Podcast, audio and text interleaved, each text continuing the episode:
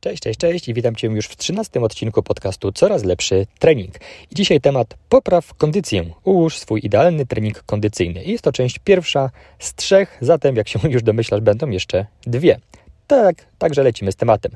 Wydawałoby się, że o zaletach regularnego treningu kondycyjnego no, nie trzeba chyba nikogo przekonywać, a jednak sporo osób, w tym trenerów, należy do nurtu tak zwanego no cardio, twierdząc, że trening kondycyjny nie jest do niczego potrzebny, zwłaszcza w kontekście budowy silnej sylwetki.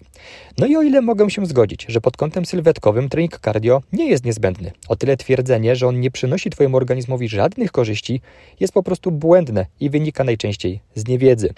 Już w dwutysięcznym roku, czyli dwadzieścia trzy lata temu, Departament Zdrowia Stanów Zjednoczonych wydał dokument zatytułowany Healthy People dwa tysiące dziesięć, w którym podkreśla ważną rolę ruchu dla ogólnego zdrowia. Eksperci uważają, że każda dorosła osoba powinna podejmować umiarkowanie intensywną aktywność fizyczną codziennie przez minimum trzydzieści minut. Dodatkowo co najmniej trzy razy w tygodniu przez minimum dwadzieścia minut powinieneś intensywnie trenować. Obecne zalecenia W H O, czyli Światowej Organizacji Zdrowia, dotyczące aktywności fizycznej osób dorosłych są następujące. Od stu pięćdziesięciu do trzystu minut umiarkowanie intensywnej aktywności fizycznej, czyli na przykład to może być taniec, to może być jakiś marszobieg, lub siedemdziesiąt pięć do stu pięćdziesięciu minut intensywnej aktywności fizycznej. No to już będzie bieg, jazda na rolkach, gra w siatkówkę, koszykówkę itd. W H O dodatkowo zaleca co najmniej dwa razy w tygodniu treningi siłowe wzmacniające mięśnie. No i teraz odpowiedz sobie szczerze, czy spełniasz te zalecenia? A jeśli nie, to najwyższa pora wziąć się do roboty. Nie czekaj do poniedziałku, czy do, po, do początku miesiąca, do początku roku, na gwiazdkę z nieba, czy nie wiadomo na co jeszcze. Najlepszy czas, żeby zacząć, był wczoraj, a drugi najlepszy jest dzisiaj. A jak masz problem z wyrabianiem sobie nowych nawyków, to uwaga, bezwstydna reklama, zapisz się na mój darmowy kurs mailowy o budowaniu zdrowych nawyków. Przez trzydzieści dni będę uczył Cię, jak skutecznie wyrobić sobie zdrowe nawyki i walczyć ze słabnącą motywacją. No to jak? Chcesz nadal zwalać winę na wszystko wokół, w tym położenie Marsa względem Jowisza, czy bierzesz sprawy w swoje ręce? No decyzję pozostawiam Tobie. Jeżeli chcesz wziąć sprawy w swoje ręce, wejdź na mojego bloga coraz lepszy trening kropka p l, znajdź artykuł o treningu kondycyjnym, części pierwszej, i tam znajdziesz hiperlink bezpośrednio do zapisu na ten darmowy kurs mailowy. No a tymczasem bierzmy się za dzisiejszy temat i oczywiście e, też link wrzucę do opisu podcastu. Bierzmy się za dzisiejszy temat, czyli popraw swoją kondycję. Po pierwsze, musisz w ogóle wybrać, jaki rodzaj aktywności fizycznej będziesz, będziesz nim jakby spełniać swój cel kondycyjny. No i to jest pierwsze, co musisz zrobić. Ogólnie typy aktywności aerobowych, czyli takich o umiarkowanej intensywności, można podzielić na te z użyciem urządzeń, jak na przykład bieżni, ergometru, orbitreka i tak dalej, lub bez użycia urządzeń. No i to na przykład będzie marsz czy bieganie w terenie. Pamiętając o regule specyficzności, powinieneś wybrać taki rodzaj aktywności, która będzie najlepiej realizować Twój cel. Jeżeli Twoim celem jest przebiec dziesięć kilometrów, no to powinieneś oczywiście wybrać bieganie. Jeżeli chcesz przepłynąć dwa kilometry bez przerwy, powinieneś wybrać pływanie i tak dalej. Oprócz tego na wybór rodzaju aktywności wpływ ma też wiele innych czynników, takich jak dostępność sprzętu. Jeżeli masz dostęp do siłowni, no to oczywiście w, kiedy jest zła pogoda, możesz sobie biegać na bieżni. Osobiste preferencje, czyli no jeżeli nie cierpisz biegać, to pytanie, po co się na siłę masz z tym męczyć, skoro jest wiele innych, dużo przyjemniejszych rodzajów aktywności. No i Twoja zdolność do wykonania ćwiczenia. Jeżeli Twoja technika biegu pozostawia wiele do życzenia, to szczerze treningami biegowymi może się okazać, że będziesz sobie tylko szkodził, zamiast sobie pomagać. Jeżeli wybierasz aktywność z użyciem sprzętu, przede wszystkim musisz się rozeznać, jakim sprzętem dysponuje obiekt, w którym będziesz wykonywał treningi. Na, większo- na większości siłowni mamy wiele rodzajów maszyn aerobowych, jak bieżnie automatyczne i mechaniczne, rowery poziome, pionowe, spinningowe, schody, ergometry wioślarskie i ręczne, maszyny eliptyczne, czyli orbitreki, no i tym podobnych. Jeśli nie masz do dyspozycji dobrze wyposażonego obiektu, no już, lub po prostu jest słabo wyposażony, no to możesz wybrać aktywność, do której podjęcia nie jest Ci potrzebny żaden specjalistyczny sprzęt. I wymienić tu można takie aktywności jak marsz, marsz w wodzie nawet, marszobieg, bieg, pływanie, jazda na rolkach, jazda na rowerze, taniec i tym podobne. Użyteczne mogą być różnego rodzaju zajęcia zorganizowane, pod warunkiem oczywiście, że program jest dobrze opracowany i są przeprowadzane przez kompetentną osobę. No dobrze, osobiste preferencje i możliwość wyboru rodzaju aktywności. Osobiste preferencje to są przez jakby Twoje osobiste preferencje, to jest oczywiście kolejny ważny punkt programu kondycyjnego. Znacznie zwiększa to szansę, że będziesz trzymać się założeń programu treningowego. Jeżeli lubisz biegać, a nie lubisz jeździć na rowerze, no to dla Ciebie naturalnym wyborem powinno być bieganie lub na odwrót. Dzięki temu polubisz treningi i będzie Ci po prostu łatwiej utrzymać ich systematyczność. Dalej mamy zdolność do wykonania określonego ćwiczenia. Ona również ma wpływ i to duży. Jeżeli z jakichś powodów musisz ograniczać na przykład kontakt kończyn dolnych z twardym podłożem, bo masz jakiegoś rodzaju, nie wiem, kontuzję, jakąś przypadłość, cokolwiek, jak w bieganiu czy jeździe na rolkach, no to w takim razie możesz kontynuować swój program kondycyjny, korzystając z innego typu aktywności, jak trening na maszynach eliptycznych, czyli orbitreki. Trzeba też wziąć pod uwagę ograniczenia ruchomości w stawach. Na przykład przy ograniczonym zakresie ruchomości w stawie ramiennym możesz negatywnie nie odczuć trening na ergometrze wioślarskim, na wioślarzu. No i dopasuj trening do swojego poziomu kondycji. Większość nie zna swojego pułapu tlenowego. Musisz zatem tak dobrać intensywność ćwiczenia, aby przynajmniej na początku było to łatwe do wykonania. No wyobraź sobie, że masz rozpisany program biegowy, jednak Twój poziom kondycji pozwala no co najwyżej na szybki marsz. W takim przypadku no nie będziesz w stanie kontynuować treningu przez wystarczająco długi czas, aby odnotować znaczące rezultaty. Co więcej, no będziesz się po prostu wkurzać, że nie jesteś w stanie zrealizować założeń programu i po prostu odpuścisz sobie. No i takie podejście będzie też miało negatywny wpływ na Twoje nastawienie do dalszych treningów, nawet tych innych niż kondycyjne.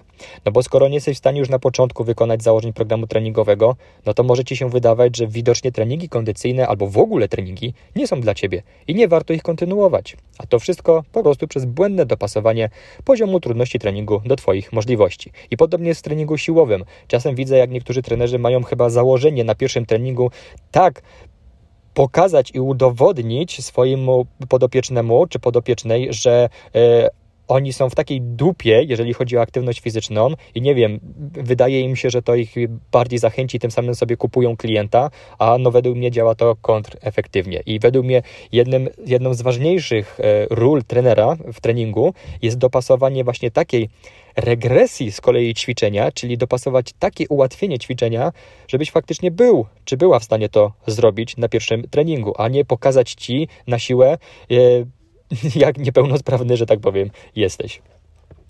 No dobra, poziom intensywności treningu. Od poziomu intensywności treningu zależy zarówno długość jego trwania, jak i częstotliwość treningów w tygodniu. Im intensywniejszy jest trening, tym krócej będzie trwał, no ponieważ Twój organizm po prostu szybciej odmówi dalszej pracy. No nie, nie da się biec sprintu przez dziesięć minut.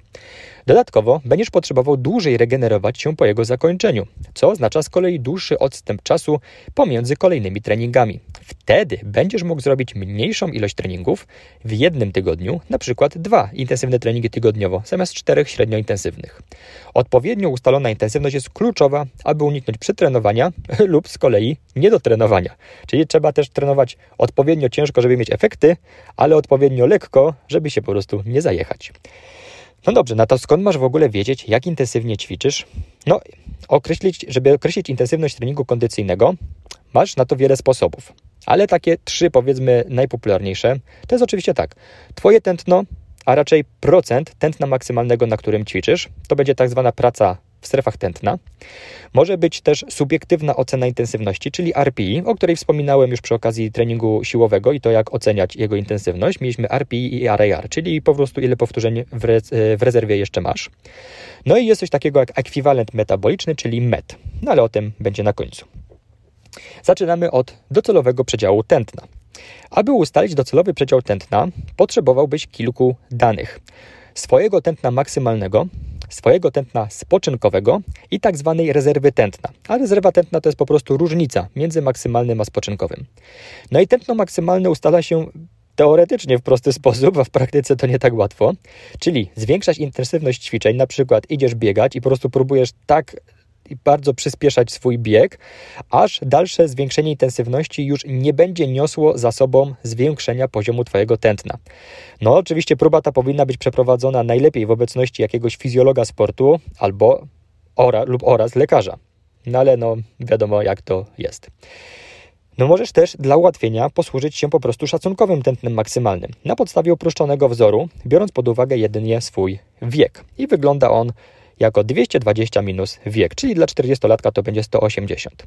Możesz się też posłużyć troszeczkę dokładniejszym wzorem, gdzie dla kobiet jest to dwieście dziesięć minus zero przecinek pięć razy Twój wiek minus zero przecinek zero dwadzieścia dwa razy Twoja waga w kilogramach. Dla mężczyzn jest dokładnie tak samo, tylko na koniec dodaje się jeszcze cztery. Oczywiście jest to uproszczenie, a powyższe wzory doczekały się wielu słów krytyki. Dlaczego? No bo zgodnie z nimi na Twoją kondycję wpływa jedynie Twój wiek, jak w przypadku tego pierwszego wzoru, a w przypadku drugiego no też masa ciała, co oczywiście nie jest prawdą. Bo tak naprawdę sześćdziesięciolatek ważący dziewięćdziesiąt kilogramów może mieć dużo, dużo wyższe tętno maksymalne niż to, co by wyszło z tych obliczeń. No ale wiadomo, no to jest jakaś przeciętna, która wyszła w badaniach. No ale, jak już kiedyś wspominałem, w poprzednim zresztą podcaście o tytule Badania to nie wszystko, że jednostce czasami nic po statystykach. No i taka uwaga, szacunkowe tętno maksymalne, czyli to, które byśmy sobie obliczyli ze wzoru, jest tylko przybliżeniem i to z rzędem błędu nawet dziesięć do piętnastu uderzeń na minutę. To oznacza, że osoba w wieku dwudziestu lat to o teoretycznym tętnie maksymalnym na poziomie dwieście może mieć realny wynik w przedziale od stu osiemdziesięciu pięciu do dwustu piętnastu. No i musisz mieć to na uwadze. No dobrze, no to na jakim tętnie powinieneś robić trening kondycyjny? Optymalny zakres tętna, w jakim należy ćwiczyć, aby stale poprawiać swoje parametry wysiłkowe, zależy od początkowego poziomu Twojej kondycji. Jednak ogólnie można przyjąć, że dla zdrowych, dorosłych osób ten zakres wynosi od pięćdziesięciu do osiemdziesięciu pięciu procent Twojej rezerwy tętna.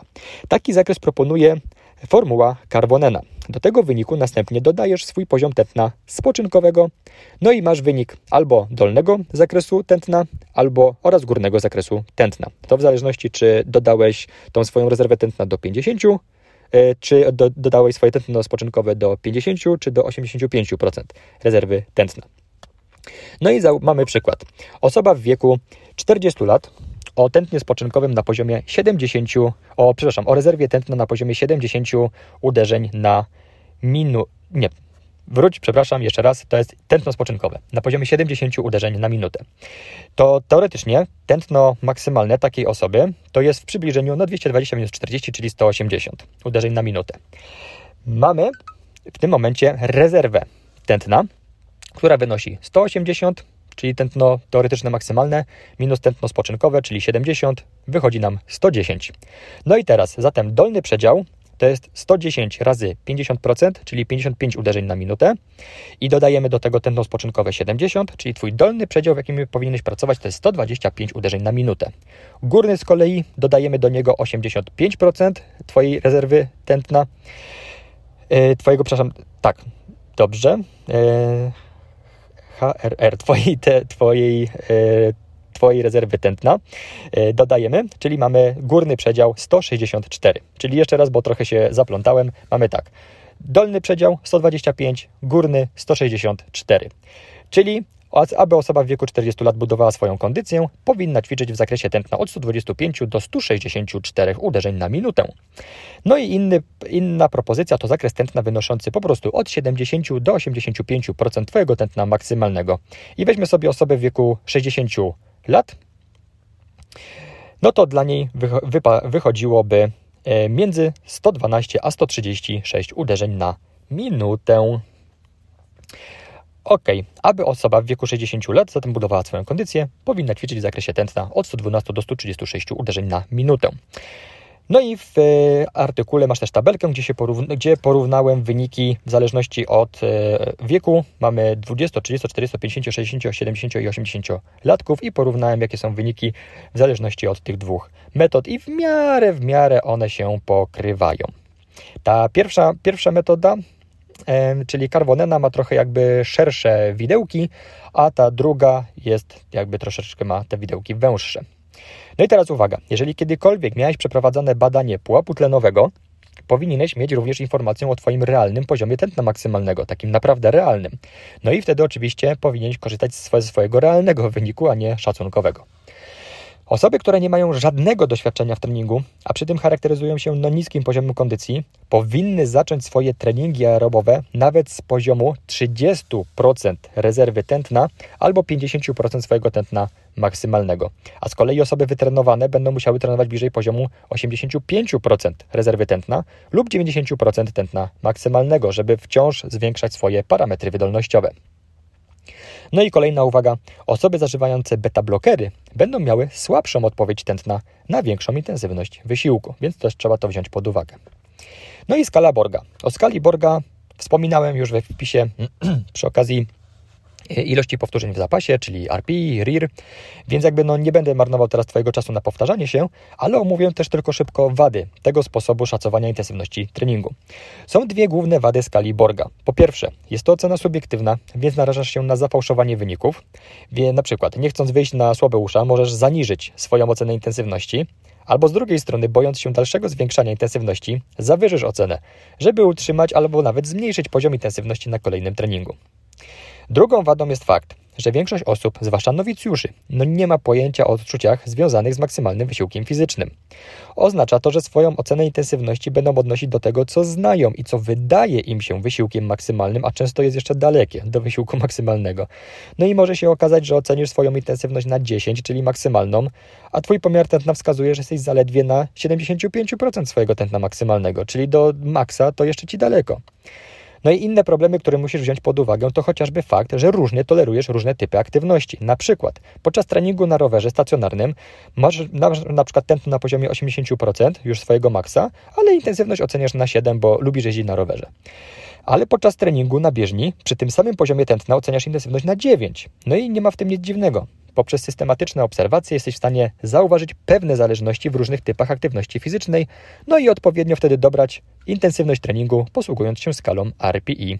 A co ma w ogóle wpływ na tą ocenę? No oprócz intensywności o, oczywiście samego ćwiczenia, wpływ ma odczuwalne przez Ciebie zmęczenie, co też jest oczywiście subiektywne, stres i wyższy stres, tym też potem będziesz zawyżał ocenę intensywności, odczuwany ból. Jeżeli się okaże, że na przykład, nie wiem, przy bieganiu obtarłeś sobie, nie wiem, palca, piętę, cokolwiek, jakąś część stopy, to odczuwany ból będzie powodował, że intensywność wysiłku będzie Ci się wydawała większa niż jest faktycznie. Wysiłek psychiczny. Jeżeli nie cierpisz biegać i wiąże się to dla Ciebie z ogromnym wyzwaniem mentalnym, to też zawyżysz poziom intensywności tego ćwiczenia. No i Twój poziom wytrenowania. No wiadomo, im bliżej jesteś jakby z początku swojej przygody w ogóle z treningiem, tym więcej aktywności będzie sprawiało Ci ogromną trudność, więc z automatu te oceny będą wysokie. No i więc wyobraź sobie na przykład teraz dwie osoby. Mamy Kasię, wysportowaną trzydziestolatkę, wyspana, zregenerowana, w pracy miała bardzo dobry tydzień, właśnie z powodzeniem ukończyła ważny projekt i za co otrzymała awans.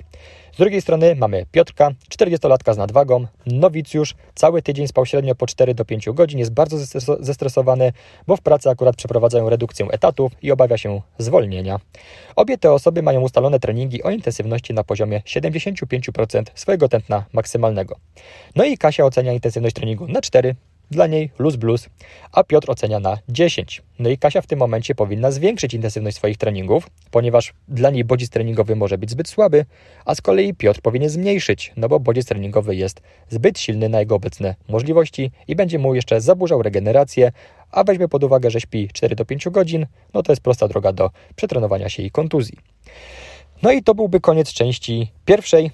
Ciąg dalszy nastąpi, ponieważ nie chciałem rozwlekać i artykułu, i odcinka podcastu nie wiadomo na jak długo, ponieważ gdybym napisał cały artykuł z góry i miał to potem przerobić na podcast, to ten podcast trwałby pewnie tyle, ile y, odcinek o śnie, a trwał pięćdziesiąt minut i tu myślę, że mogłoby być podobnie. Także mamy na zegarze osiemnaście i pół minuty i myślę, że to jest bardzo dobry czas, żeby skończyć. Także dzięki Ci wielkie, że mogłem towarzyszyć dzisiaj w Twoich słuchawkach, czy gdzie tam, gdzie tam Ci towarzyszyłem, czy w radiu, w samochodzie, jak to tam u Ciebie wygląda. I mam nadzieję do usłyszenia w kolejnym odcinku, gdzie uderzam z częścią drugą tematu treningu kondycyjnego. Trzymaj się, cześć!